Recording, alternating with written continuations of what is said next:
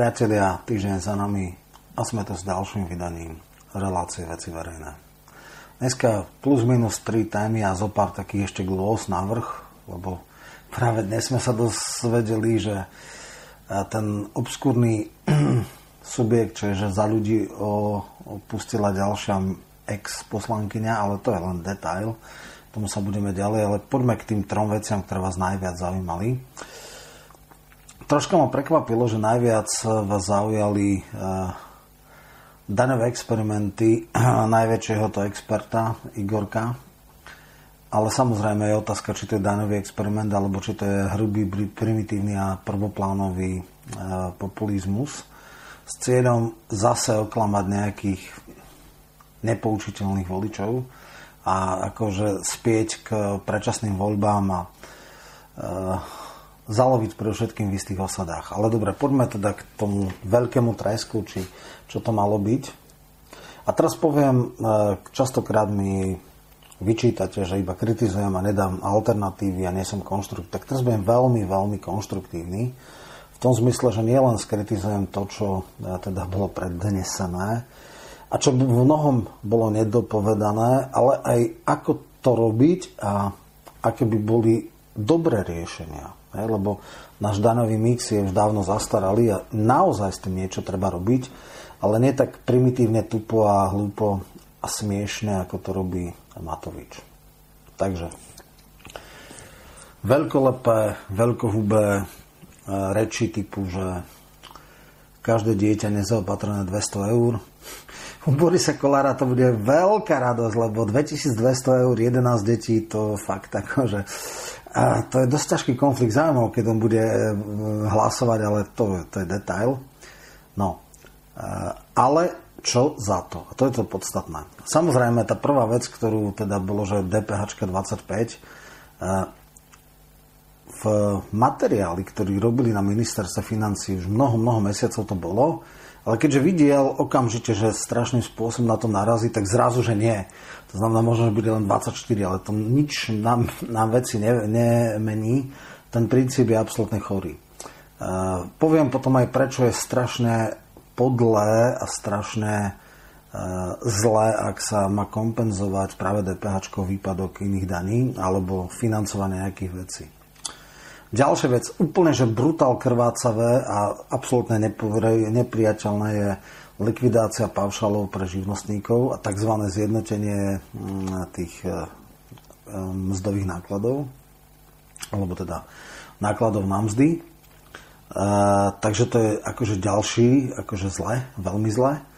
A potom je strašne, strašne háklivá téma majetkových daní. Všetky veci rozoberem, prečo je to zle a aké ja by som navrhoval riešenia.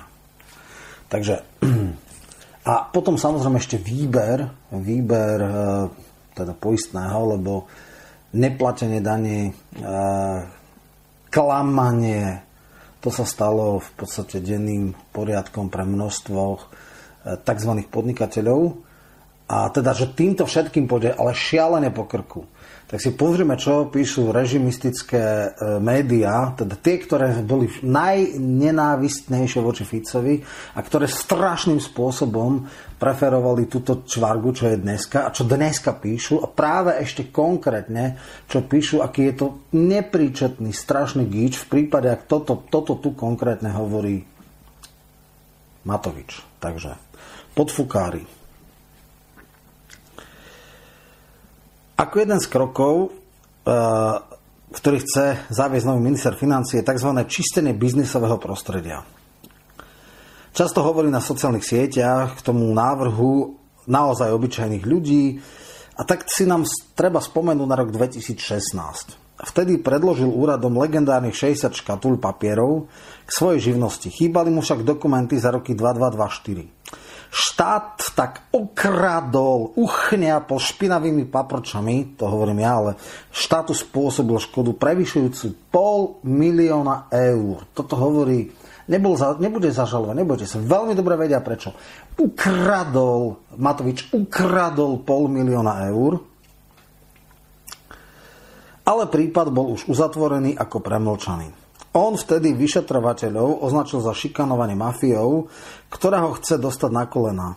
Aj Matovičové majetkové priznanie na bezdomovca nemá nič, absolútne nič, nemá dom, nemá garzonku, nič, nič, nič, absolútne akože chudý ako stola myš. A prepísanie majetku na manželku je všetko len netransparentné a on vraj za transparentnosť bojuje. Ak by sa niekto snažil vyhnúť verejnej kontrole, neurobil by to inak. Napriek tomu sa zdá, že v koži ministra financí ktorý lapa podvodníkov všade okolo seba, sa rýchlo našiel. Bežní podnikatelia tužba, túžia len potom, aby mohli podnikať a nie klamať a zavádzať ako on pri svojich povestných 200 260 tisíc kilometrov a podobne. A tak ďalej a tak ďalej. Takže on pôjde, on, prebaha on, tvrdo po krku, to je nasmiech. Dobre, ale vráťme sa teda k týmto kvázi reformám. Bonus 200 eur na každé dieťa by bol fajn, ak by, a teraz to príde. Naozaj bol škalovaný pre strednú a nižšiu vrstvu, ale pýtam sa, naozaj je Boris Kolár, naozaj sú poslanci ktorí majú 5000 s paušálnymi náhradami, tak strašne odkazaní. Naozaj sú ľudia milionári, miliardári, akože to, to, to pre nich akože, akože v pohode, toto potrebuje. Nehovorím, keď človek, čo má 1000, 1500 eur, OK, ale malo by to byť niekde zastropované. Možno na tých 3000 eur, a ak má niekto 3000 eur, tak tých 200 eur skutočne mu až tak nepomôže. A je dosť veľa hlavne v Bratislave v niektorých profesiách, takže to je prvá vec, že všetkým, hej, všetkým neadresnosť. Druhá vec. Cena. Budú brutálne, ale že brutálne krvácať živnostníci. To inak, keď chce naštvať 350 tisíc ľudí, nech to urobí, v poriadku. Uh, budú, samozrejme, princíp daní teraz vysvetlím, ako prečo je to doslova hovorím, najperverznejší spôsob, akým uh, sa dajú je to vlastne solidarita tých najchudobnejších s najbohatším. Skúsim vysvetliť a väčšina ľudí ma pochopila, budem to vysvetľovať čo najjednoduchšie a na príkladoch, tak dúfam, že to vysvetlím tak, aby ma každý pochopil.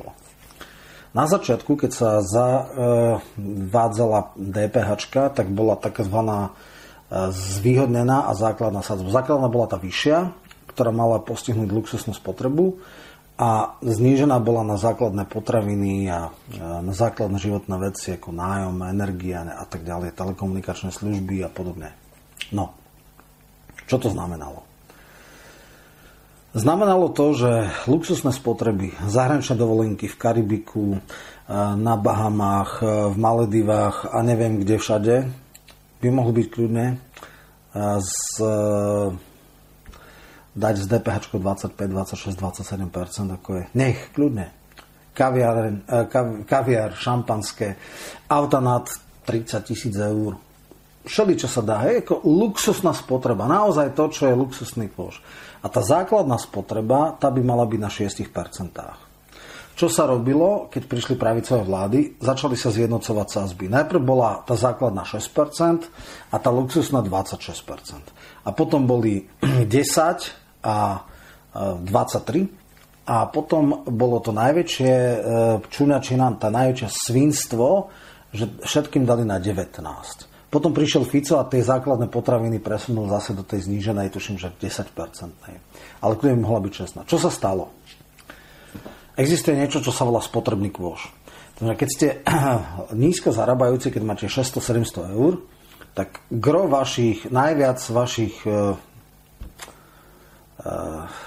výdavkov je v tej základnej sadzbe. Základné potraviny, povedzme, že bývanie, keď neviem, či to tam boli, nejaké úplne že základné služby a nekupujete si drahé šampanské, kaviár, nechodíte na zahraničné dovolenky. Čiže tá luxusná spotreba, ktorá bola vyššou daňou zaťažená, tá je 5% vášho spotrebného košu a 95% príklad máte tú základnú. To znamená, eh, nemíňate peniaze na luxusné statky a preto je to vlastne pre vás výhodné a teda ste chudobní, platíte tým pádom menej DPH štátu a tí bohatí, keď chcú veľa konzumovať, v poriadku.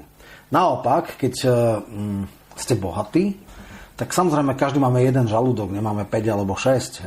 Ako mi jeden A tam som pochopil, že som to dobre uh, vysvetlil, lebo hovoril, že ani, tí naj, ani milionári nejedia zlaté rožky. Hej? Oni jedia tie isté rožky ako, ako bežní ľudia, čiže oni plus minus, keď není to úplne presne, ale povedzme, že väčšina ľudí na Slovensku nehľaduje, čiže zjedia tí bohatí a chudobní rovnako, ale spotrebný kôž tých bohatých, ktorí si kupujú drahé klenoty, hodinky, luxusný tovar, ich spotrebný kôž bol, ja neviem, zo 70% luxusným spotrebou a iba možno 30% tou základnou. A teda platili, keď už ich nemohli zdaniť mm, priamo, tak svojou spotrebou viacej vrácali spoločnosti tým, že tá DPH bola vyššia. Čo urobil Mikloš? Mikloš urobil to, že zjednotil sadzby a tým najbohatším znížil sadzbu o 6%, alebo dokonca 7 na 19, z 26, 25 bolo potom, ale, ale niekedy bolo až 26, tuším a tým najchudobnejším z tých 6% dal 19.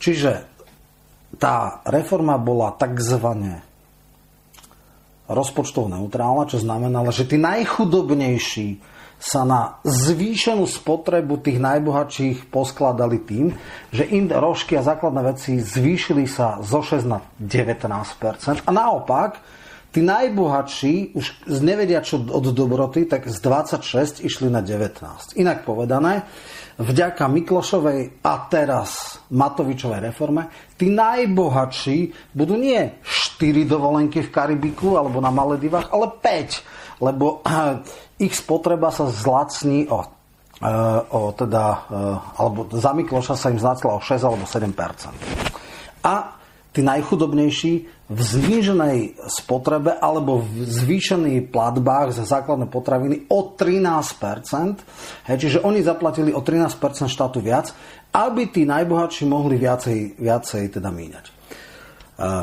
DPH oveľa, oveľa viacej postihne tých chudobných ako tých bohatých. Zase je to solidarita tých najboha- najchudobnejších s najbohatšími. Čiže celé zle, ak sa zjednotí DPH na 20% a zruší tú nižšiu sadzbu, alebo teda nechajú len tak, miesto toho, aby rozširoval iba skutočne na tie najzákladnejšie veci, tak je to absolútne zle.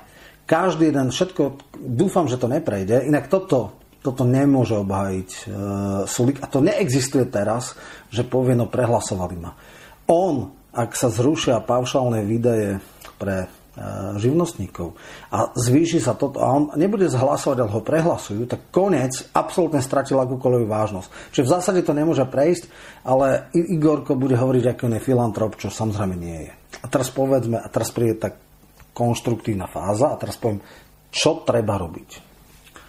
Ja som sa tým dlhodobo a systematicky venoval a ja hovorím, a zistil som tam na, na základe stovky rozhovorov s ľuďmi, že ľudia v zásade nemajú problém s vyšovaním daní, ak sa zdaňujú tí najbohatší a ak tí nízko príjmoví a stredne príjmoví na tom netratia.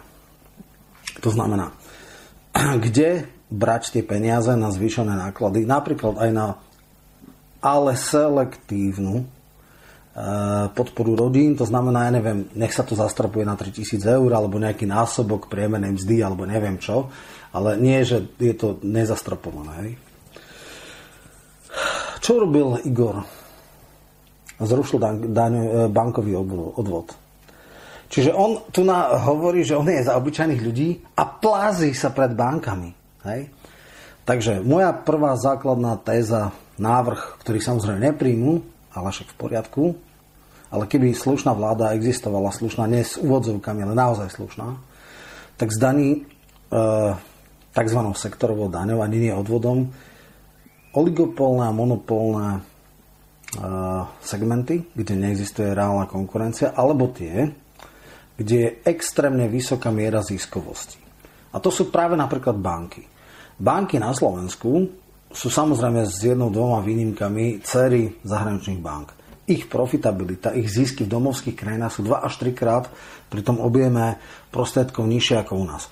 U nás robia prepážkoví e, robot, e, teda pracovníci za nejakých 600 eur, e, úložky na vkladoch nulové, hypotéky nie sú až také vysoké, ale už začínajú troška rásť jednoducho, miesto toho, aby pracovali, podnikali a z úverov e, robili zisk, tak jednoducho vám dajú hoci kde už aj 10 eur za, za, za e, bankové poplatky a strašným spôsobom vyťahujú zisky do svojich dcer. Tak toto nie. Buď zvýšite peniaze na úložky v percentá, buď dáte slušné platy zamestnancom, alebo bude daň, špeciálna sektorová daň, ktorá osobitnou daňou e, zbaví alebo zdaní tento segment. Druhá vec, telekomunikační operátori. Áno, teraz konečne sme troška akože nejaké väčšie paušálne balíky, ale Fínsko je dobrý model. Chceme plus minus fínske, fínske ceny ktoré sú skoro na polovici. Tam máte za 10 eur neobmedzený paušal dátový. To je akože u nás sci-fi, hej?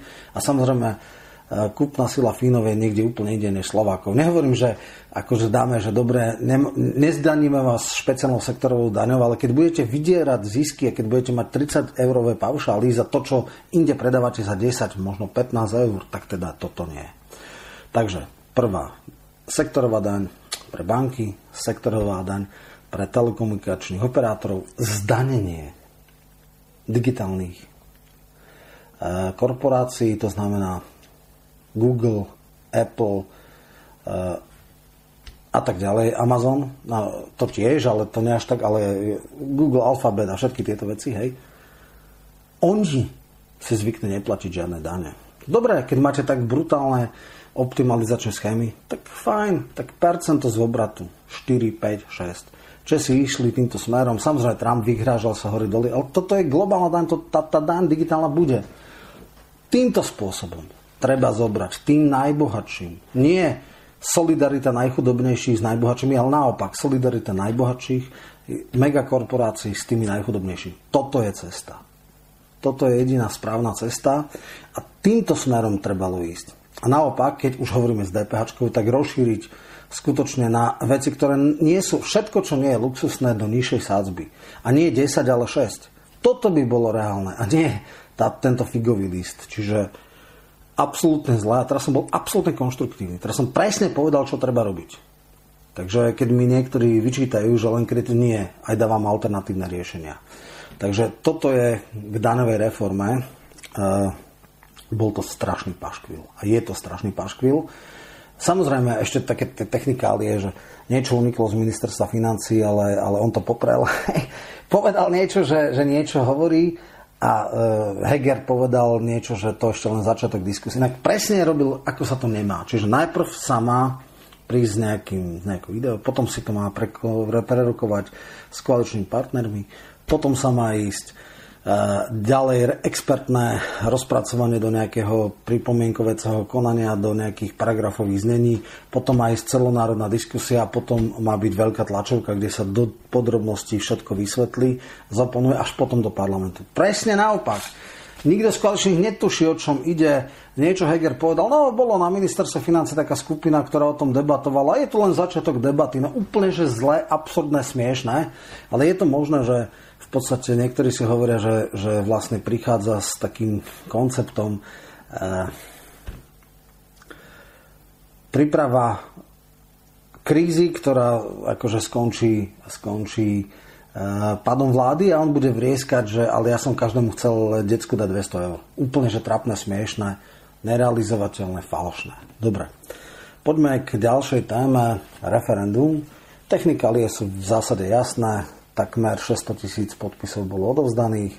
Teraz sa čaká, e, máme nejakú jednu lahotu, to je 30 dní, dovtedy musí prezidentka vypísať voľby, teda referendum, alebo to môže preskúmať ústavným súdom.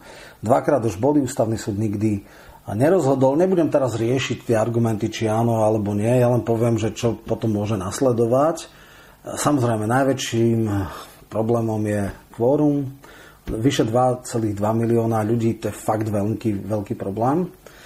Dám opozícii petičného výboru dobrú, e, e, dobré heslo, mobilizačné heslo na, na volebnú kampaň alebo referendovú kampaň. E, neviem, či v slabej chvíli, ale ako patologický luhár, tak ten ani si nevedomuje, čo všetko hovorí. Ale je fakt, že Matovič dal verejný prísľub, verejne to povedal, verejne to slúbil, že v prípade, ak na referendum príde toľko ľudí, ako mala koalícia voličov, respektíve, že ak toľko ľudí, koľko mala koalícia voličov a získala tým pádom ústavnú väčšinu, bude za predčasné voľby, tak on, aj keď teda nebude kvórum, nebude tomu brániť. Samozrejme, ani milisekundu, ani milisekundu nemôžeme veriť, že by tento človek e, to myslel vážne. Je to jeho absolútne sprostá lož a nikto to samozrejme neberie, ale toto môže byť silný mobilizačný faktor. Povedať všetkým voličom, viete čo, máme tu verejný prísľub bývalého premiéra, šefa najväčšej strany, milión, ja neviem, 120 či koľko tisíc mala celá koalícia. Toto je naše ono, toto slúbil. Jasné, že príde, povie sa a teraz každý jeden deň, každý jeden e, tento, ako teraz je plagiátor, tak bude megaluhár, podvodník a zločinec slúbil, že ak toľko bude, tak nebude sa bude. Vyzývame všetkých jeho voličov písať, spamovať všetkým jeho poslancom. Za vás to slúbil. On to povedal. verejne to povedal. To bol verejný prísľub. A trieskať ho do hlavy každý jeden deň, ho usvedčovať z tejto mega, mega, mega lži a mobilizovať na tomto. A tie technikálie môžeme potom riešiť aj ďalej.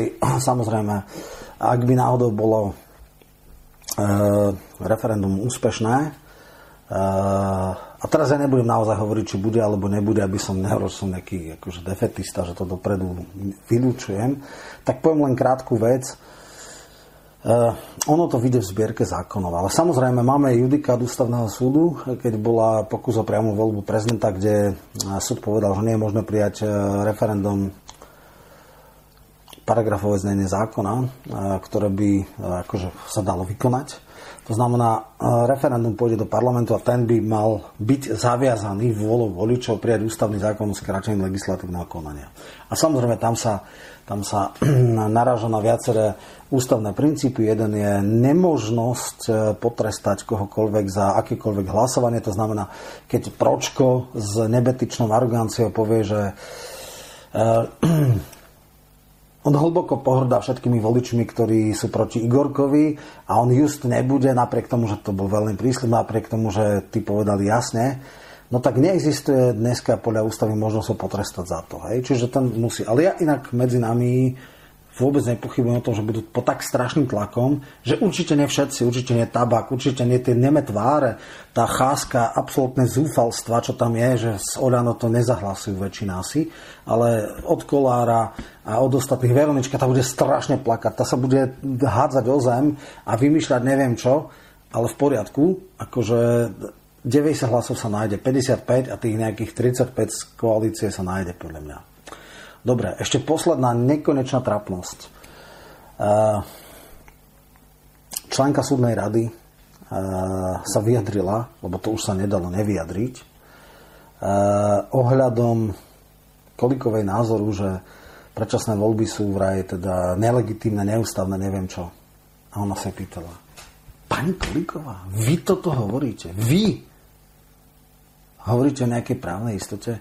Ktorá ste prelomila ústavným zákonom a predtým ešte, aj keď nebol ústavný zákon, obrovským nátlakom, aby kedykoľvek sa mohol vymeniť člen súdnej rady, predseda súdnej rady, podpredseda súdnej rady. To je úplne násmiech. Mimochodom, jediný pseudoargument, ktorým sa oni akože oháňajú, je e, akože právo na volenú funkciu. Ale však právo na volenú funkciu ostáva keď skončí referendum, tak každý z kandidátov, každý z poslancov môže znova kandidovať a znova si obnoviť ten svoj mandát. Právo na zastávať volenej funkcie referendum sa nejakým spôsobom nenaruší. Akurát, že tú dôveru musia znova získať a oni si ľudské právo, svoje ľudské právo byť 4 roky nímandi, neschopní, nekompetentní hlupáci, aby mali plat. No takéto právo v ústave nie je. Naozaj nie je. Ja poznám dobre ústavu a toto je už úplne že chorý model, kde si také, ako v chorých mozgoch typu Pročka, Tabak, e, e, Gusty Fučikovej sa také niečo môže vyskytnúť, ale akože napriek tomu, že nemám veľkú dôveru k Fiačanovomu ústavnému súdu, tak si myslím, že toto, toto nebudem to predikovať. Bol by som veľmi prekvapený, keby to stopli. Dobre, posledná vec. Niekedy skutočné sledovanie politiky je ťažký masochizmus. akože 40 minút si vypočuť pročka, ako, ak to nemusíte, to nerobte. To, čo u Kovačič Hanzelovej, to sa fakt, že nedalo. Ja som to musel možno 10 krát zastaviť. Vydýchať sa. Taká miera arogancie, stupidity, sebastrednosti, narcismizmu a koncentrovanej hlúposti. To som už dlho nevidel. Ten človek je niečo tak zúfale, tak trapné, že až. A povedzme teda, čo... Áno, kyselica, dva je najväčší hlupáci, ešte škoda, že si nezobrali aj tabak. Prišli s takou chorou vecou, viete, celý čas slibovali, že bude hmotná zodpovednosť politikov. Aký výsledok? Zodpovedný nakoniec budú úradníci. To je neskutočné. Čiže politik všetko zodpovedá. Tam bolo krásne povedané, že tá zmluva na nákup Sputnika, kde sú tie šialené pokuty, kde ber alebo zaplať a keď nezobereš, musíš platiť. A všetky tie úplne strašné veci, čo normálne memečka si, že Putin sa smeje, že oni to naozaj podpísali, však my sme iba zo srandy im to dávali. Strašné. Strašné.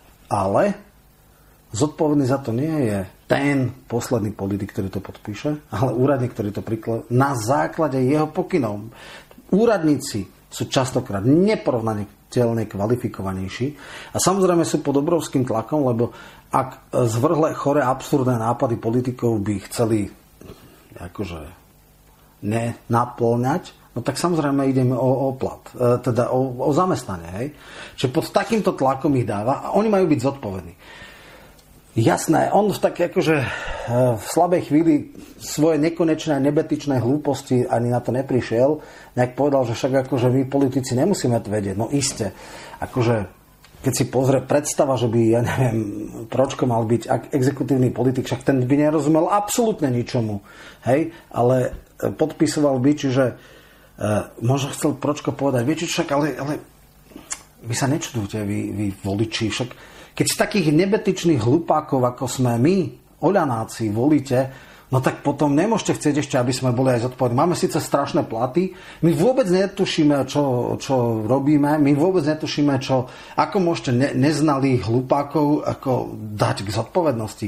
Však tam sú nejakí úradníci, oni majú za to zodpovedať. Áno, my im dávame pokyny, oni musia robiť, čo my chceme, no ale potom my za to borať zodpovednosť, to hádam. Nie, toto akože v žiadnom prípade, to nech úradníci, no úplne, že strašné. Jednoducho, to je tak, a ešte, ešte zo pár teda ťažkých a bolestivých e, postrehov k tomu. Fakt bolo to, že kto má nízky tlak, nech si to zapne. Nepríčetná arogancia, stále ako skákal do reči x krát. Jediné, či e, e, zakomplexovaná figurka, že, že Igor sem, Igor tam, Igor ma počúva, je akože blbý a blbejší, ako berem, takáto dvojica, ale do kinematografie, hej. Perly ducha. Paolo Rusko bol jeho podriadený. Toto je, to je neskutočné, čo ten človek povedal. To je, uf, a potom, že čo už asi 20 krát sa ma pýtate na Igora, že však ja som tu, mňa sa pýtať, no preboha, čo sa ma preboha pýtať na pročka? Však to je, to je, to je, to je kvopka zúfalstva a hlúposti. Akože on ničím nezaujal občas svojou nebetičnou servilitou a zakomplexovanosťou, kde svoje nulovo, svoje, svoje, aké, to, že je absolútne nula, tak si vykrýva tým, že sa akože zaštiťuje, že on radí Igorovi. On mu hovorí, nebuď taký priamy. On je dobrý človek, preboha, on je strašné. No niečo, to bolo tak bolestné, akože fyzicky, ja fakt, akože všeličo znesem, ale toto už je ťažký masochizmus, niečo tak tupé, také nulové, také sprosté počúvať. To je fakt strašné, strašné. Mimochodom, ten hlupák nepochopil, že keď si ja neviem teraz, či 3000 alebo koľko to dáva, on za nič, za svoju hlúposť dostáva 5000 eur a ešte svojmu švagrikovi budúcemu dal, e, neviem, či má viacero alebo čo, ale 3000 je na, na asistentov. On nepochopil, že to sa nerobí, že to je neslušné, že to je, Totiž ten človek musel podpísať čestné prehlásenie, že nikto z poslancov nie je v rodinnom vzťahu. No ešte nie je. Akože technicky to ešte teoreticky, ale, ale keďže akože žijú s jeho dcerou, tak je to jasné, že to je ako rodiny tento. To je, duch zákona bol absolútnym spôsobom akože okašľaný, obídený. Strašné. Ako, bože, takáto hlúposť. Keď vidím toto tu, tak to je, to je ja, ja už fakt neviem, arogancia, hlúposť, tuposť, sedláctvo, akože esencia, ja, ja už ako všelijaké typy boli. Viete, Gustav Fučíková aspoň je ticho. Je to absolútne nepodstatná, absolútne nič nepomôže. Úplne nulová osoba, hej, naj, najmenej potrebná osoba, ale aspoň je ticho. Kdežto tento sebastredný narcis, ktorý 50 krát povedal, že a však ja som tu, mňa sa pýtate, no na čo sa ma ho pýtať? Však on je nič, on je len obyčajná nula, ktorá v podstate e, drukuje a adoruje e, čo povie veľký Igor. Ešte jedna vec, a to už som fakt, že nedal, ale tak napíšte mi v komentároch, to som zvedavý, keď ste niektorí, máte takú obrovskú mieru z masochizmu, že ste pozerali program vyhlásenie a tam, že tie vystúpenia tých poslancov ráno, že to bola čistá katastrofa. Že tam adorovali, velebili, že ako Kim Jong-un, Kim Il-sung, normálne akože severokorejský parlament tam boli ako velibiť svojho vodcu, tak neskutočný gič, tak neskutočná trapnosť. Úplne, že strašné. Toto už fakt, že nedávam. Toto už nie. To už je fakt...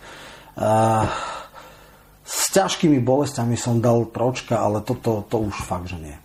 Dobre, priatelia, som zvedavý, ako to vidíte vy.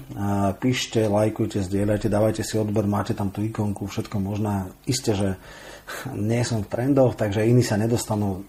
Píšte rôznym ľuďom, posielajte im, keď, keď teda nemajú Facebook alebo podobne. A ešte predtým, než sa rozlúčim, mám jeden nový projekt, ktorý to chcem načrtnúť a verím, že možno už tento štvrtok ho zrealizujeme, ak sa nepodarí, tak potom neskôr, ale určite to chcem zrealizovať. Čo okrem pravidelných nedelných e, relácií pripravujem e, taký projekt e, v podstate otestovania vášho záujmu na vydanie knihy o alternatívnych politických systémoch. Mám strašne veľa debát s rôznymi ľuďmi, častokrát povrchné, častokrát možno aj zaujímavé, o tom, že teda máme nejaký systém tzv. liberálnej demokracie a že či to, to, to je jediný správny dokonalý, alebo či existuje nejaký možný. A ja tam popíšem všetky veci. To znamená, presne ako napríklad funguje švajčiarsky systém polopriamej demokracie, tam strašné kvanta referent, kontonálne, lokálne, celofederálne, ako to tam funguje? Je tam aj zastupiteľská demokracia, je tam aj parlament. E, ako sa tam tvorí politika? Ako to vlastne funguje v Švajčiarsku? To je jedna kapitola. Ďalšia kapitola bude, povedzme, polootvorený systém v Sovjetskom zväze za Gorbačova, kedy nie len strany, ale aj jednotliví ľudia, osobnosti sa mohli... To je presne to, čo hovorí, že urobiť okrsky a teda dokonca, že zakázať strany. No vtedy nebola úplne že zakázaná, ale polovica mandátov volili nestraníci a k čomu to viedlo? Čiže okrem polovicu komunistov, tam boli aj polovicu ľudia, ktorí sa teda nejakými primárkami v tých okrskoch vybrali a veľmi zaujímavý, veľmi e, inšpiratívny bol ten zjazd ľudových poslancov, ktorí skutočne tam boli špičkové osobnosti, vedci, umelci, literáti, vedci a tak ďalej, Sacharov, aj bohužiaľ Jelcín a všelijaký medziregionál. Toto všetko, ako to vlastne fungovalo? Fungovalo to plus minus do roku 93, kedy ožratý Jelcín rozstrelal Bielý dom, čo bolo neslýchané, ale je to taká zaujímavá vec. Aj toto bola nejaká taká vec, že koniec partokrácia. Vtedy naozaj bolo, potom azijské tigry, to znamená Singapur, Tajvan, Jamahíria za Kadáfiho. Veľmi zaujímavý model tzv. tiež pseudopriamej demokracie, ale aj to, ako fungovala táto osvietená diktatúra. To všetko mám spracované, plus islandský model, islandská revolúcia, čo oni urobili s bankami, plus Mondragon ako nový spôsob zamestnávania, plus napríklad Janeček, to je taký expert na e, miliardár, ktorý chce reformovať systém a chce okrem kladných dávať aj záporné hlasy a čo to všetko urobí. V podstate mám už toto všetko spracované a teraz o čo ide? Ide o to, že na základe istej inšpirácie sa chcem aj ja otestovať v tom zmysle, že e, Edo Chmelár dal e, transparentný účet a v priebehu jedného dňa sa mu ľudia vyzbierali na knihu. E, chcem to urobiť takým spôsobom, že každý týždeň dám jednu kapitolu z tej knihy, poviem, o čom to je a ja ju mám v podstate napísanú. Hej? Len rozmýšľam, či ju vydať aj v printe, teda v tlačovej verzii, alebo teda len takto. Ak budete mať záujem o to, aby tá kniha vyšla, tak sú nejaké tri možnosti. Buď teda chcete len podporiť vôbec vydanie, to je, ja neviem, 5 eurami, ak ste z Bratislavy alebo z Košic, kde sú nejaké miesta, ktoré ma dáva, alebo kde som ja, tak 10, tým pádom si ako keby kúpite a potom osobne si prevezmete a potom ešte uvažujem, ak ste mimo týchto dvoch miest a chcete to, ono to bude aj v knižnej sieti, to znamená v knihkupectvách, tak potom asi 12 eur, lebo bublinová opálka plus e, poštovná a tak ďalej. Čiže e, a urobíme špeciálnu mailovú adresu, kde budete posielať adresy, že na tento meno to a to adresa tá, tá, tam a tam mi to pošlite. Hej. A samozrejme pod komentármi bude OK, objednal som si, dal som 5, 10, 12 eur. Ak vás bude 300 a viac, tak to vydám aj v printe. Normálne vidie to kniža, kniha, ktorú si môžete čítať a tak ďalej. Postupne niektoré veci budú možno na dáve vychádzať alebo na VVčkách ako jednotlivé kapitoly, ale kniha je kniha. Čiže toto chcem otestovať. Ten cieľ je jasný veľa ľudí je naštvaných na, tento model tzv. liberálnej demokracie. Ja chcem presne ako politolog povedať, ako to funguje inde, aké sú pozitíva, negatíva a e, každá kapitola bude mať 8, 10, 12, 15 strán podľa e, rozsahu. Môžeme dať aj tzv. iliberálnu alebo neliberálnu demokraciu, čo je terminus technicus od e, Orbána, od Viktora Orbána. Teraz mal veľký roz... Ako to funguje tam, aký je to rozdiel medzi inými. Čiže toto všetko by malo byť v jednej knihe. Som sám zvedavý, e, do akej miery vás to zaujme. Hovorím, ak vás bude 300 plus, tak to vydám aj knižne, ak vás bude 50, no tak bohužiaľ potom buď e, vám to vrátim, alebo poviete, že OK, nech to ide na podporu veci verejných. E, ale ja teda verím, že za tých, ja neviem, 10 pokračovaní, lebo asi 10 kapitol tam bude, že tých 300 ľudí, že tých 30 sa každý týždeň nájde a asi to v stredu alebo štvrtok ráno budeme púšťať, čiže je dvakrát do týždňa bude, raz bude veci verejné, raz bude tento seriál o alternatívnych politických systémoch. Takže ďakujem za pozornosť, dovidenia, do počutia.